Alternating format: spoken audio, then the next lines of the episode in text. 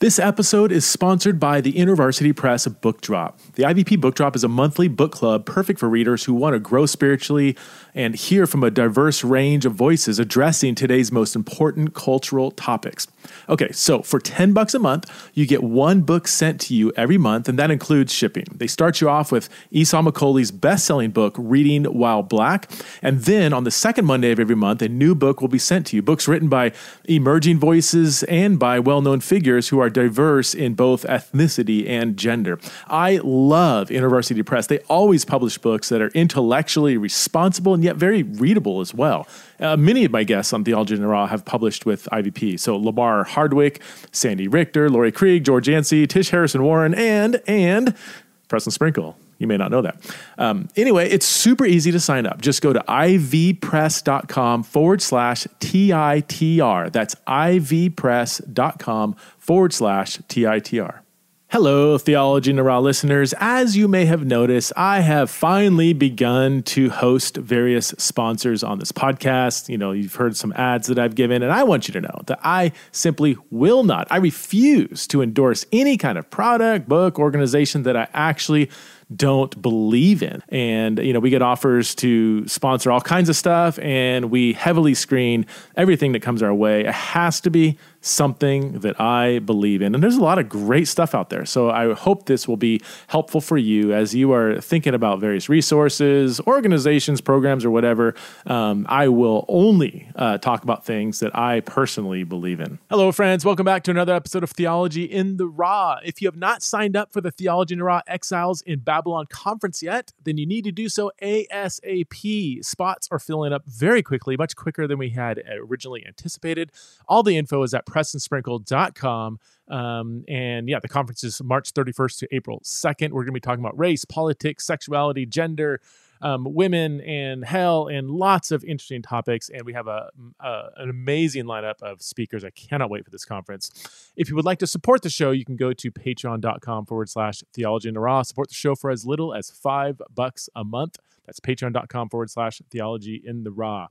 My guest today is Jay Stringer, who is a therapist, author, and a speaker who guides men and women to outgrow unwanted sexual behaviors. He's the author of the highly acclaimed book, Unwanted uh, How Sexual Brokenness Reveals Our Way to Healing. Please welcome to the show for the first time, the one and only Jay Stringer.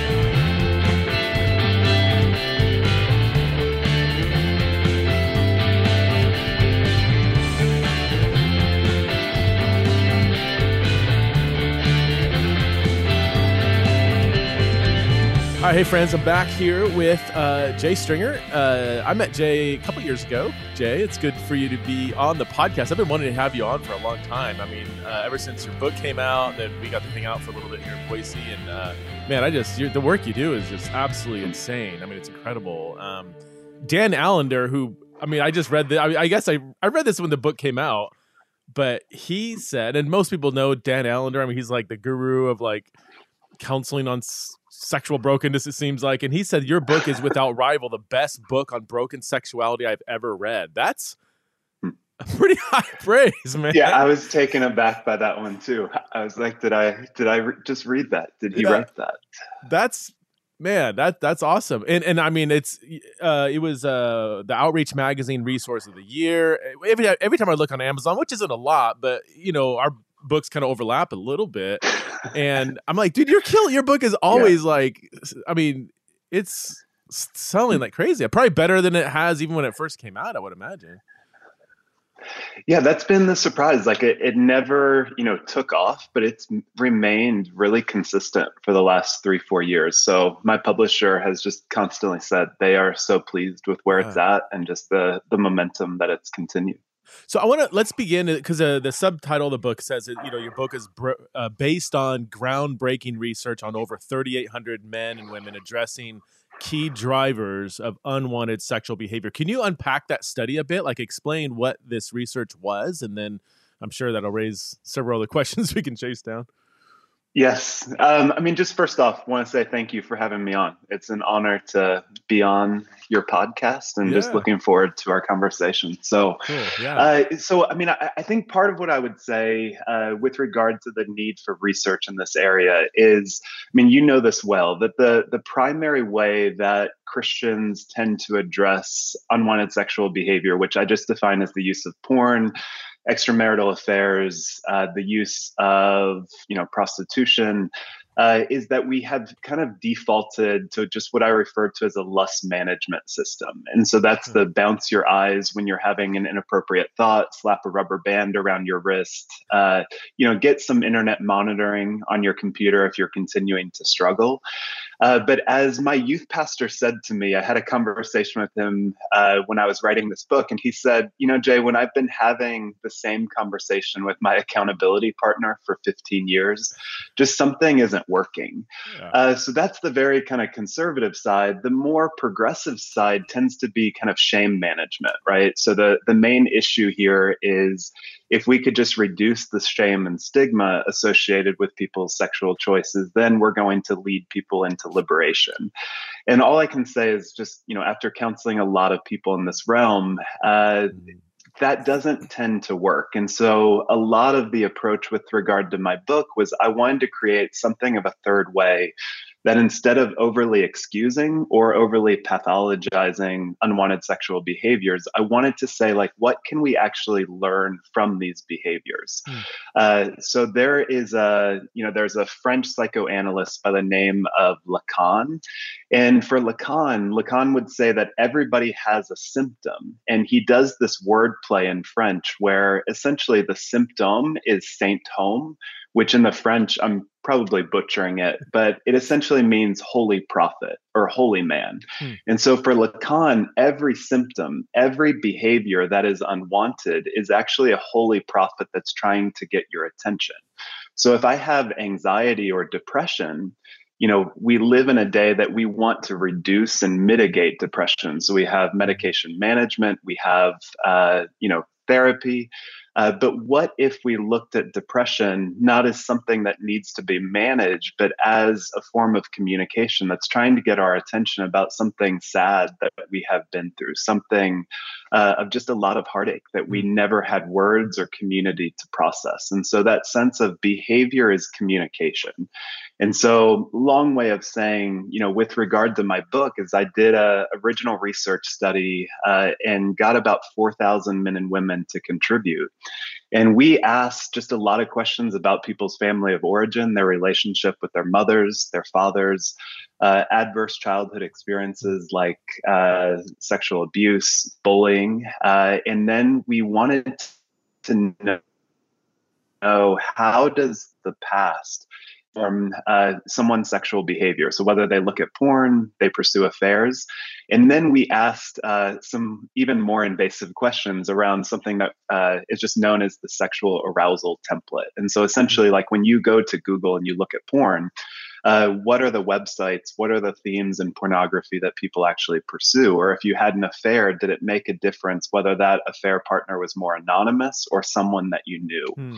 And so I had a team at New York University handle all the analytics associated with it and uh, it was remarkable. Uh, it, the you know the the thesis that I would kind of articulate is that unwanted sexual behavior could be both shaped and predicted based in the parts of our story that remained unaddressed. And so the you know the the bell that i keep ringing with regard to this research is that unwanted sexual behavior is not this life sentence to sexual shame or addiction. It's a roadmap to healing. Hmm. and so that was the importance of the research is that we actually can kind of begin to see that you know that our family of origin our past trauma actually shapes and predicts unwanted sexual behavior. And so i think the way that we need to change talking about this is this is not something to be managed but this is something that we need to listen we need to study and this form of sexual brokenness actually provides clues hmm. into the healing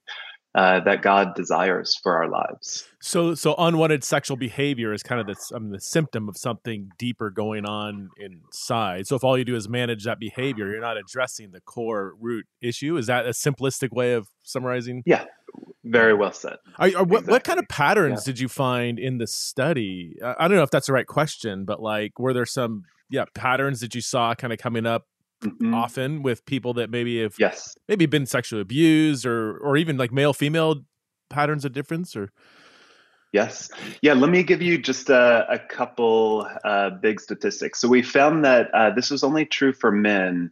Uh, men that had a lack of purpose in their life, meaning they looked back at their life and saw a lot of failure. They didn't quite know where to go with their careers uh, they kind of just felt stymied in life. When a man was struggling with a lack of purpose, he was seven times more likely to increase his use of pornography compared to those who did not struggle with porn. Uh, in the sexual abuse category, we found that the most significant users of pornography, so we used a Likert scale of zero to five, and those that answered five uh, on the scale of the extent of pornography use uh, had sexual abuse scores that were nearly 24% higher uh, than those who uh, you know did not have past sexual abuse. And so just that sense of you know if your original sexual template has been marked and just kind of with trauma and sexual abuse that will set a template uh, that will shape the trajectory of your entire sexual story. Uh, and so, just that need of, you know, just if you found yourself, uh, you know, struggling with unwanted sexual behavior, but have never addressed kind of that past sexual abuse, I think that's just a clarion call mm. to be able to grieve, to be able to make sense of how did my sexual story uh, become something that was just infused with shame and kind of marred with uh, mm. abuse from a very early age.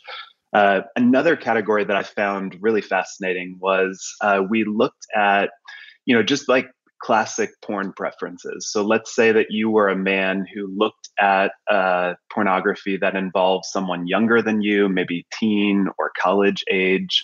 Uh, porn preferences, or maybe a, a race that suggested to you some level of subservience uh, that arousal template could actually be predicted based on three categories. Those those people tended to have a, a very strict father.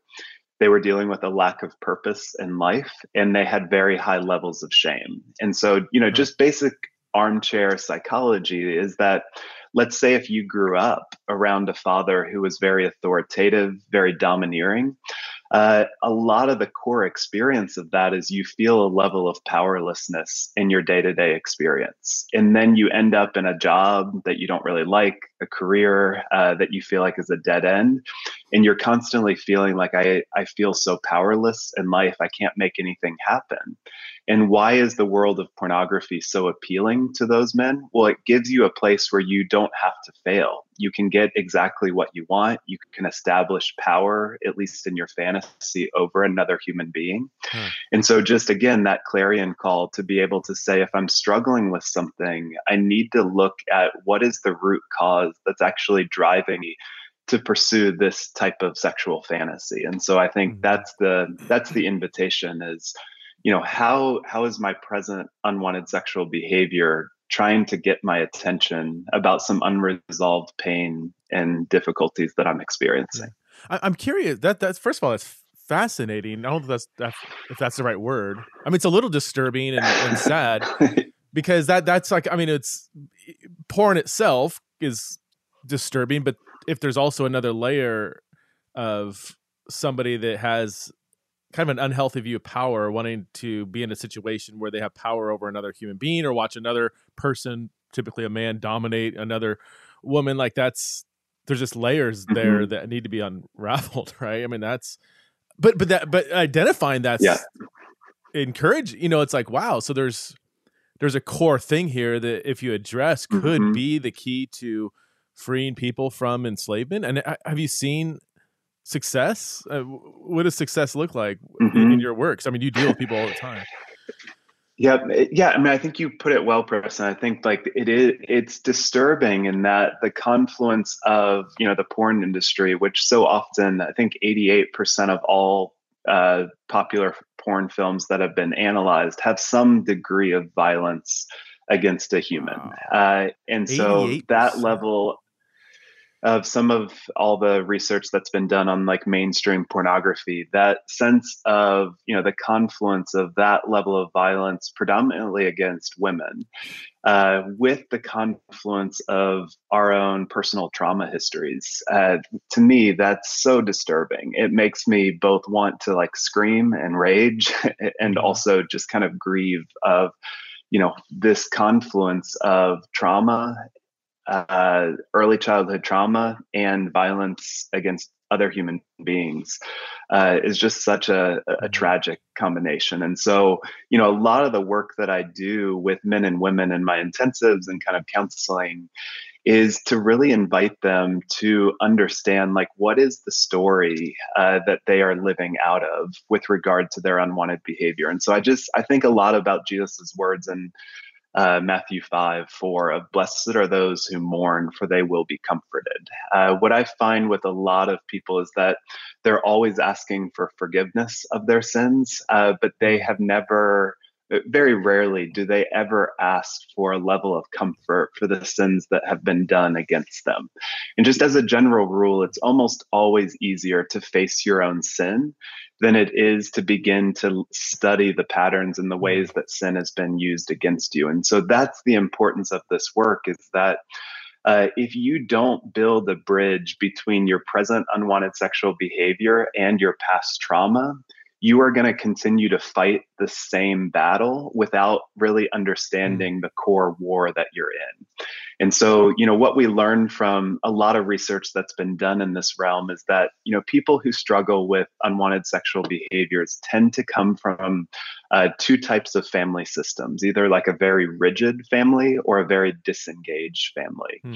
And so, a rigid family basically has a lot of rules, lots of regulations, uh, just kind of that sense of like your family name might mean something in your town. And so, you need to be able to just kind of keep up the appearances. You don't really feel like you are free. Uh, if you get a bad grade, uh, if you act out in any way, you're going to get some level of shame.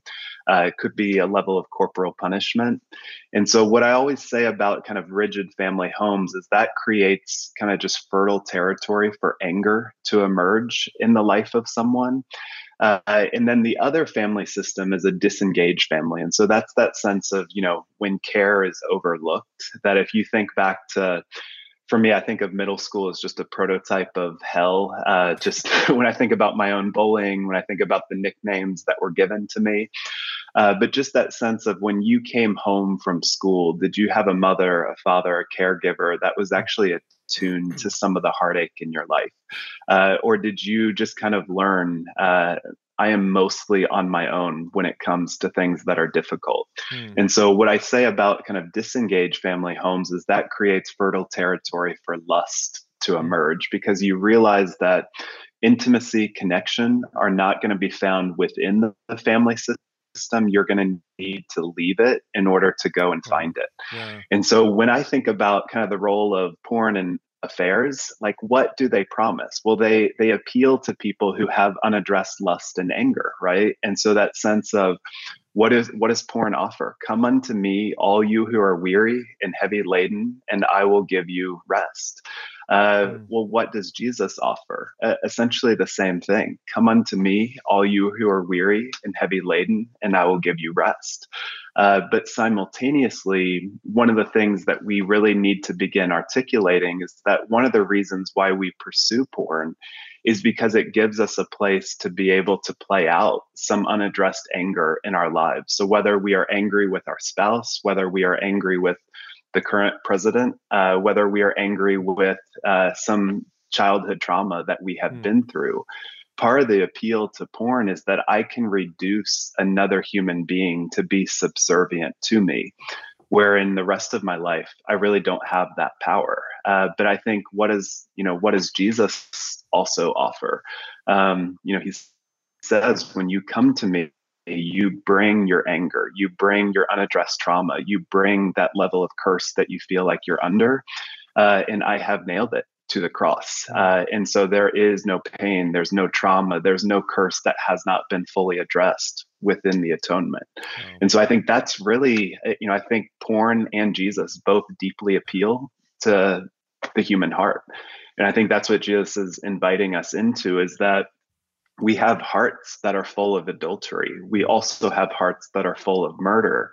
And mm-hmm. I think that's the big question of our age is where are you going to go uh, hmm. uh, with adulterous hearts, with murderous hearts, with uh, a lot of trauma that has never been addressed. And so uh, to me, that's just, you know, the yeah. thing that I keep coming back to with regard to the gospel is that it allows me to bring uh, my heartache and it also allows me to bring uh, a lot of the anger, a lot of the rage that I don't know what to do with in life. Yeah.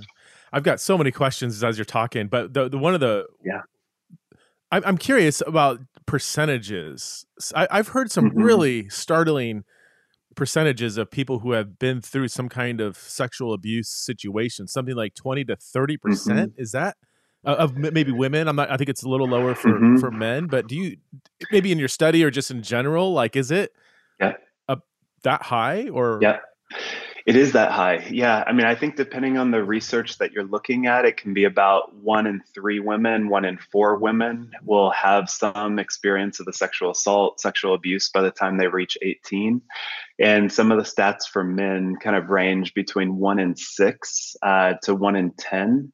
Uh, but I think, you know, it's just those are a lot of the, you know, classic paper and pencil tests with regard to, you know, did anyone, uh, you know have sex with you without your consent? Were you ever touched? Uh, it, and so a lot of the you know when you begin let me back up by just saying like a lot of the you know a lot of the studies that have been done in this realm uh, do not always include something like the introduction of pornography right? And so you know mm. when you are a young child uh, did you give your consent to wanting to see porn uh, you know, a lot of times when people begin to get a sense of, you know, the way that someone touched them, the way that someone uh, made a passive comment about their particular body uh, that they have lived with day in and day out.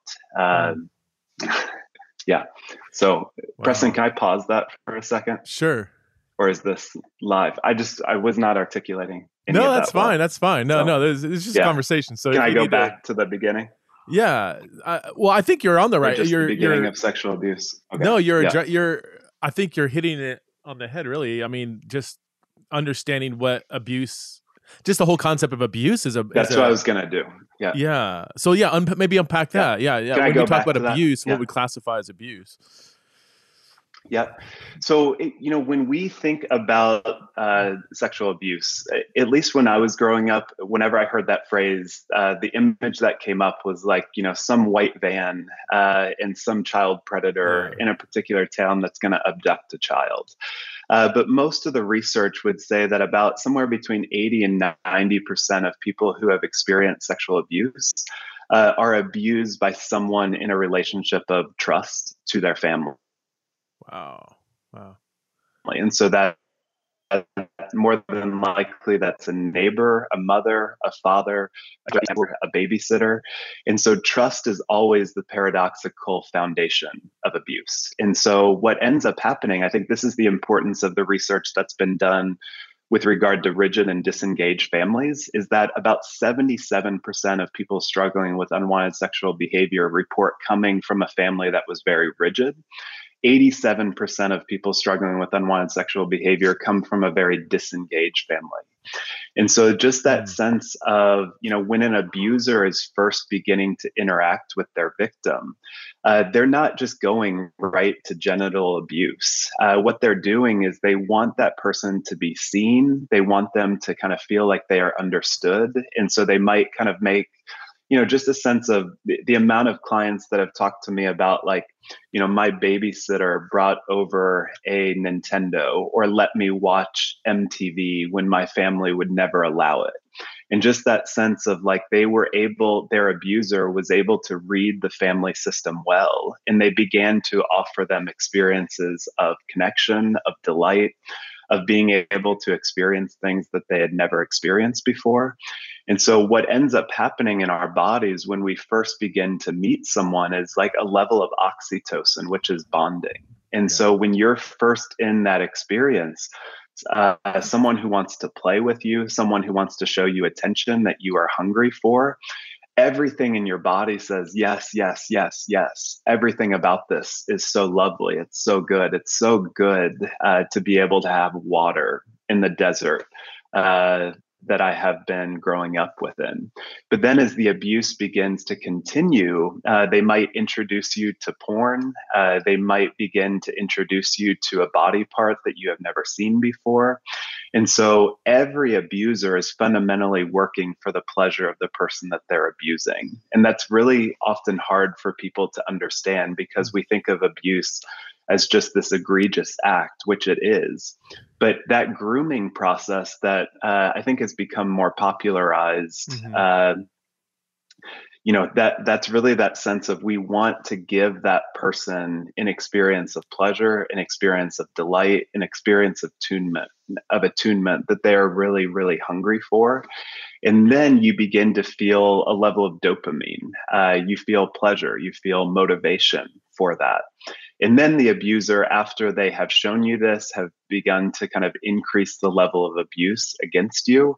Uh, they might ask for your secrecy. They might say, This is just our secret, don't mm. tell anyone. Or they might make an overt threat that if anyone finds out about what we've been doing, uh, you know, it's the end of your family, it's the end of your reputation, something along those lines. And then the aftermath of all that you experience you feel a lot of shame and a lot of numbness with regard to that. And so mm-hmm. abuse just creates that really tragic cocktail of mm. I experience oxytocin and connection with someone. I'm also experiencing a level of pleasure, but then I also have cortisol, adrenaline, noradrenaline going through my system.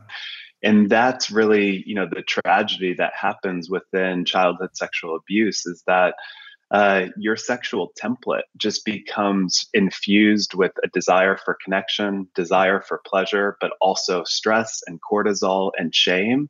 And so, if that's your childhood template of sex, well, as an adult, you're not going to feel terribly alive unless you're remixing a particular behavior that allows you to feel all those original neurochemicals. And so, mm. I mean, that's the madness of abuse is that it creates uh, a template hmm. that we keep trying to re- repeat and reenact uh, without any understanding that that's what we're actually doing.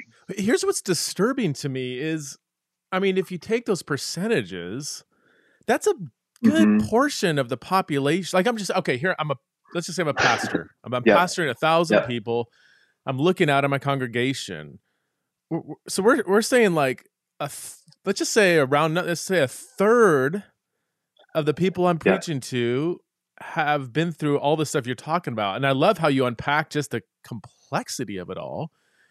Mm-hmm. Is it a t- is it a really small percentage of that third that has actually dealt with all this and healed as much as they can in a healthy way? Like, would you say that's a most people are walking around with this kind of trauma just in their bodies, like, and, and they're just somehow getting through life? I mean, is that that's shocking. I, mean, there's, mm-hmm. there's an urgency here. Like, how can it I preach shocking. another sermon on? I'm so on, glad you're bringing that. How can I preach another sermon on anything but this? You know, like, because because I mean, do your devotion, read the Bible, and let's do you know all these things we're supposed to do as disciples, and yet there's like, there's how do I say? I mean, there's like a a cog in the engine of discipleship that's just gonna prevent us from flourishing as Christians if we don't first deal with this really horrific thing that so many people have dealt with. And then here's another question that I have, and I've never heard anybody actually talk about this. Okay, one third. What about all the per, all the oppressors? They're in our, like mm-hmm. that's a high percentage. Let's just say the average person has abused three different people, so maybe that brings the percentage down to maybe eight, ten percent. So as I look out at my thousand people in the congregation, I'm looking at 50 to 100 hmm. abusers well no we're, they're, they're not the church well, of course they're the church like they're they're probably more in the i mean yes. that's that's i don't help me get my mind am I, am I am i even thinking along the right path here because that's No, I just need to preach it louder. I, I mean, absolutely. Yeah, I mean, you're articulating something that I wish every seminary uh, would address. Every pastoral training uh, would begin to engage. I mean, I lead a training program for pastors and therapists, just kind of that Jungian notion that no leader can take anyone further than they have been themselves. Uh, and it's disturbing how few experiences any seminarians have with regard to processing their own sexual story or knowing how to address uh, sexual abuse within people in their congregations. So I think everything that you said just needs to be, you know, mm. rewinded, uh, you know, 15, 20 seconds, and then just keep playing that three or four times until you can feel the urgency in the anger of what in the world are we doing? Uh, hmm. it, you know, if there's that much trauma, uh, that much heartache in our congregations, how are we not addressing that? And so that could be an unwanted sexual behavior like porn, but also something like that's known as hypoactive uh, sexual arousal. So just a sense of like, I don't feel like I can have any sexual arousal, uh, or I feel like I look at my marriage and I can't find any desire for my partner. Mm. I mean, I think that there's very clear marital dynamics that need to be worked through first.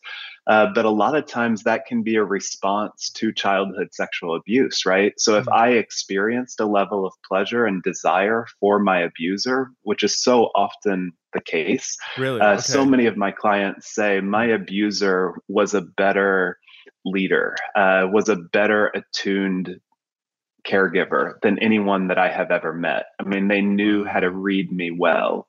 And so then that sense of like my desire for my abuser, my desire for sex or to be touched betrayed me. And so that must mean that my desire and my body are bad. Which then sets up so much debris around making sexual choices in the future because you live with something of a civil war of desire within your own body. And so I think that's, you know, it, it's wreaking havoc within marriages, within um, pornography use and why people are driven to those things. And so, you know, I think about, you know, like a passage like Second Samuel 13, the rape of Tamar. Mm-hmm. Uh, needs yeah. to be preached uh, in terms of what happens within a family system and how do family systems promote a cover up or just even like Genesis 16 uh, where Hagar is basically mistreated by Sarai. Some scholars would say that that is definitely an assault, uh, but it could even be a form of a sexual assault that's perpetrated against Hagar. So there's an assault that happens in the first family of our faith. And this teenage Egyptian slave ends up in the wilderness. And that's where God shows up to ask her questions, right? Like, where do you come from and where are you going? And so I think that's what we need to be able to do within the church is to provide categories for those two questions to emerge for people. Like, where do you come from in life? Like, yeah, sure, you were born in Seattle or New York City. Um, sure, your dad was a pastor or you know your dad was in the military but like where are you actually from what are the stories that have shaped the trajectory of your life mm. and where is it that you want to go with this one wild beautiful hmm. life that you've been given and so uh, yeah i would love train and equip people for just the sexual brokenness that exists within our congregations. I mean, you're you're a professional. This is what you do. I would imagine there's not a whole lot of Jay Stringers out there waiting to be called upon in our churches. Like, I, I part of me is almost nervous. Like, I'm, and, and there's probably a lot of pastors listening. They're like, "Where do I begin?" like, I'm not. This isn't. I, I'm nervous about you know like saying something that I don't know what I'm talking about, or like how do I even take the next step? Mm-hmm. I mean, what yeah. Um, what would that next step be if there is a pastor saying, "Oh my gosh, like this is an area yeah. of discipleship that I haven't even really thought too deeply about"? What what would be yeah. the next step? I mean, well, I think we need to go upstream on the issue, and we need to kind of understand that we do not understand sex as one of the primary places of discipleship in our life. Uh, and so we don't have, you know, a good theology of sex. So, I mean, I think of when I, I think of like a seven word theology of sex would be like, uh, God loves sex and God loves you. Um, and if we can kind of understand that God is the author and the designer of all sexual pleasure, I mean, God designed the penis, the clitoris, mm-hmm. uh, which uh, for the clitoris has essentially no other purpose except for sexual pleasure. Why did God do that? Well, God cares about pleasure, but uh, we come from so much church history uh, that basically makes sex something that is wrong, that is bad, especially sexual pleasure for the sake of pleasure and arousal as something that uh, is just very taboo. And so I think part of what we need to understand is that, you know, God has created uh, sex uh, to be one of the primary places where we begin to understand just how committed God is to our pleasure, to our salvation. Uh, and if we can understand that sexual, our, our sexuality, uh, our sexual arousal is just a place that we really need to be able to understand uh, God's presence, God's kindness in our lives. I just don't think that we uh, see it as a place of mm. spiritual formation. I don't think we see it as uh, something that we can thank God for the gift of our sexuality. I think we usually see it as something that's wrong, something pathological. And so, you know, a lot of times when it comes to Christians addressing sex, I, I kind of compare it to uh, trying to learn how to cook. Uh, but instead of teaching people how to cook and how to enjoy food, we just teach them about food poisoning in terms of you could die from salmonella, you could die from this. But we don't create any imagination around how, what is good, healthy, uh, passionate sexuality look like in hmm. people's mm. lives. And so I think we need to go upstream to be able to say God is, again, the author and the designer of sex and sexuality, and therefore is fully aware of the power and the passion and even some of the dread that can accompany mm. sexuality. So I think if we can begin to kind of think about what are the books? Uh, what are the studies? What are the teachings? What what can we say from the pulpit? What can we say within small groups? Uh, how can we not make sexuality just a basement issue for people that struggle with addiction, uh, mm-hmm. but really invite people to an imagination around um, why has God created sex uh, and mm-hmm. what is sex really intended to offer us? So do you have a what do you have a favorite resource like a book that articulates a christian vision for sexuality like sexual flourishing however you want to put it like i know some of the any I'm of preston my, sprinkles books well, uh, i mean but uh, Juli Slattery is the one that kind of coined that phrase uh, at least the one that uh, i first heard it from her in terms of uh, you know, sex as an area of discipleship. Yeah. Uh, so her book, Rethinking Sexuality, right is a really good place to start. And I, I recently had a conversation with a pastor uh, around this for uh, their church. And part of what he said is that we're going to read Juli Slattery's book, uh, you know, for the first three, four months. And we're just going to be processing that within small groups okay. is to kind of get a vision of what is sex and sexuality all about.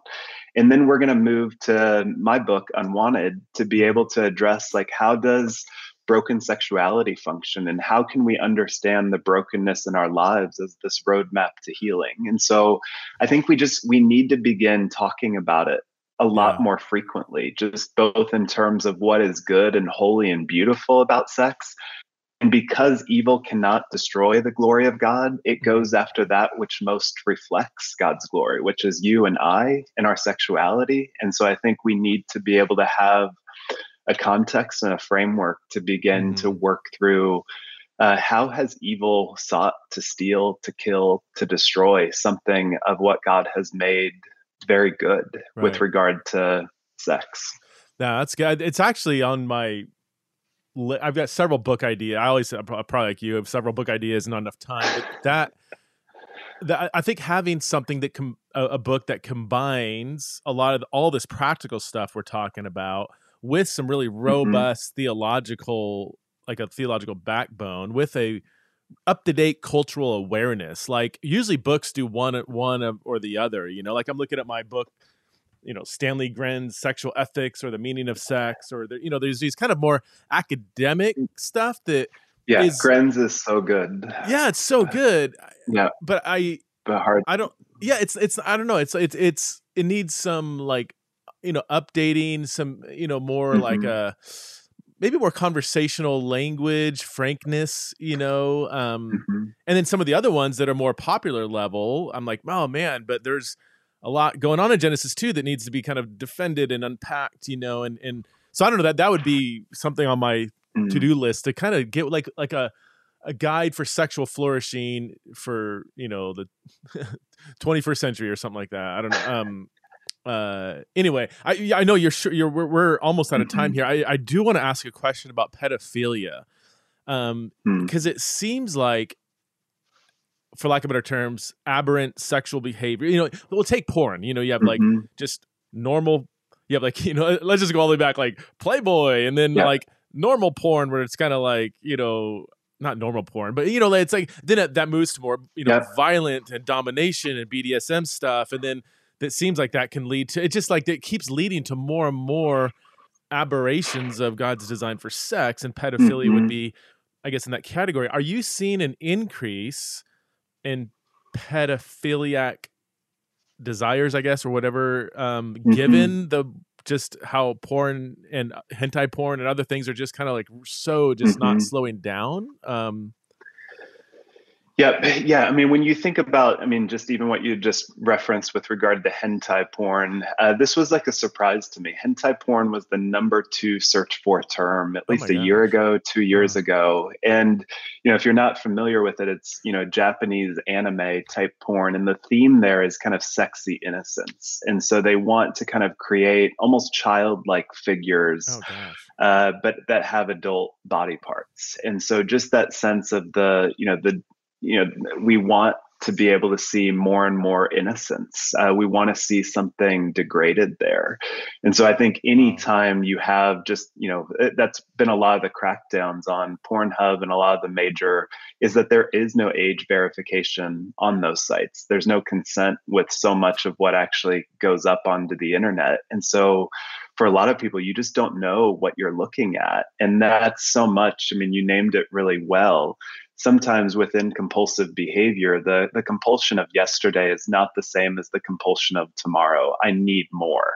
Um, so it may have been okay to see someone uh, that was a teenager uh, or a college student, but I actually need to keep pushing it in order to see someone even younger violated at an even deeper level. Um, and so I think that's, I mean, I think it's a huge category for our culture to begin to step into is that you know, I think that this is part of the sexual revolution is that we've once idealized the body.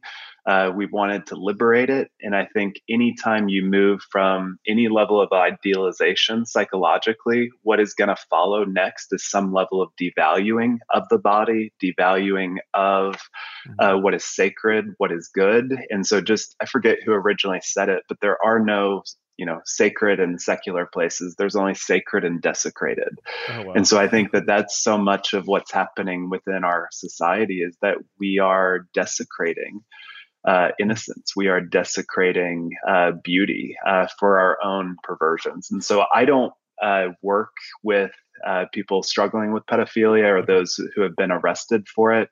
There's usually kind of court ordered treatment for people who struggle with that um, and have been caught doing so. But I can tell you just I would say just good men and women are working through with regard to you know, I saw something, I had a dream about this, or even when I was holding my daughter in my lap, uh, just kind of sexual thoughts that began to enter in that I wanted no place of, hmm. but I didn't know what to do with them. And so I think those are just some of you know what's really important in our world today is that we have places to be able to talk through uh, the sexual desires the sexual arousals that mm-hmm. don't make sense to us and that's you know just part of the tension that we feel is that we don't want to uh, ever normalize something that is tragic that is degrading but we also need to create communities where people can process through you know a desire for an affair a desire or something that they saw on the internet that they don't know how to necessarily walk through. And so i think that's part of the the tension of how do we create communities where people are able to process some of the heartache and uh, difficulties that they've been through. Uh, real quick, yeah, a couple more minutes, Linda. You got to go. Um, yeah. Can you just tell us just briefly about your like three day intensives, or if people want more coaching, training through yeah. you? What what are the yeah? What do you do? How can people sure get a hold yeah. of you? So I run a like a training program for leaders, uh, just to basically do this work to get into their own sexual story, so that they are more equipped to be able to lead others through this area. Uh, so I run that. It's called an unwanted guide training. Uh, I also do individual intensives for men and women struggling with unwanted sexual behavior, hypoarousal, or betrayal trauma uh, and then have a lot of resources, whether that's you know a workbook, an online course, an assessment, to really help people get a sense of what is the why that's driving their behaviors. So, mm-hmm. um, yeah, something for everybody depending on where you are in this journey. And it's j-stringer.com. Is that where everything's at? Okay. It is the the other Jay Stringer that is out there is a British uh, crime fiction novelist who beat you know published his books before okay.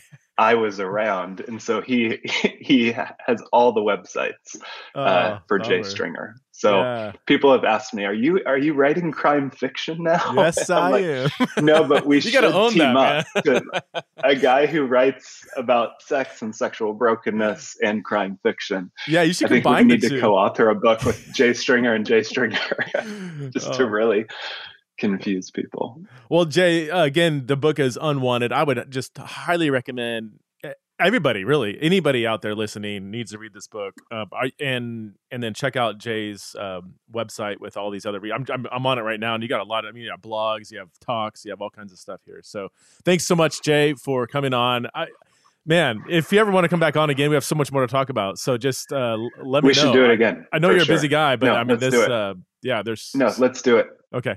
Sounds good. All right. No, it would be great to connect again. And I, I mean, I just, I so appreciate you hosting this conversation and just, I mean, the connections that you're making around, I mean, just basic math and hmm. percentages mm. and that application around what does this mean for the church? And, you know, I think it's just, it, there's so many things that we just accept as commonplace. Hmm. Uh, but for you to kind of sound the alarm and hmm. just do the percentages, I mean, seeing, a congregation of a thousand people and imagining 300 people today uh, just disturbed me and it it it quickens me to be able to want to do more work and yeah really enter mm. these themes these stories and these dynamics that yeah. we need to enter so yeah. appreciate you well thanks for taking the lead on this man it's not an easy conversation and yeah, I just wish we could multiply you times a thousand and stuff you in every church around the country. But um, yeah, in, in, the meantime, pick up Jay's book, check it out, yeah. and, and, go from yeah, there. So. Check out the book. All right, Thank man. You, hey, Preston. thanks for coming on the show. Appreciate it. Yeah. Bye bye.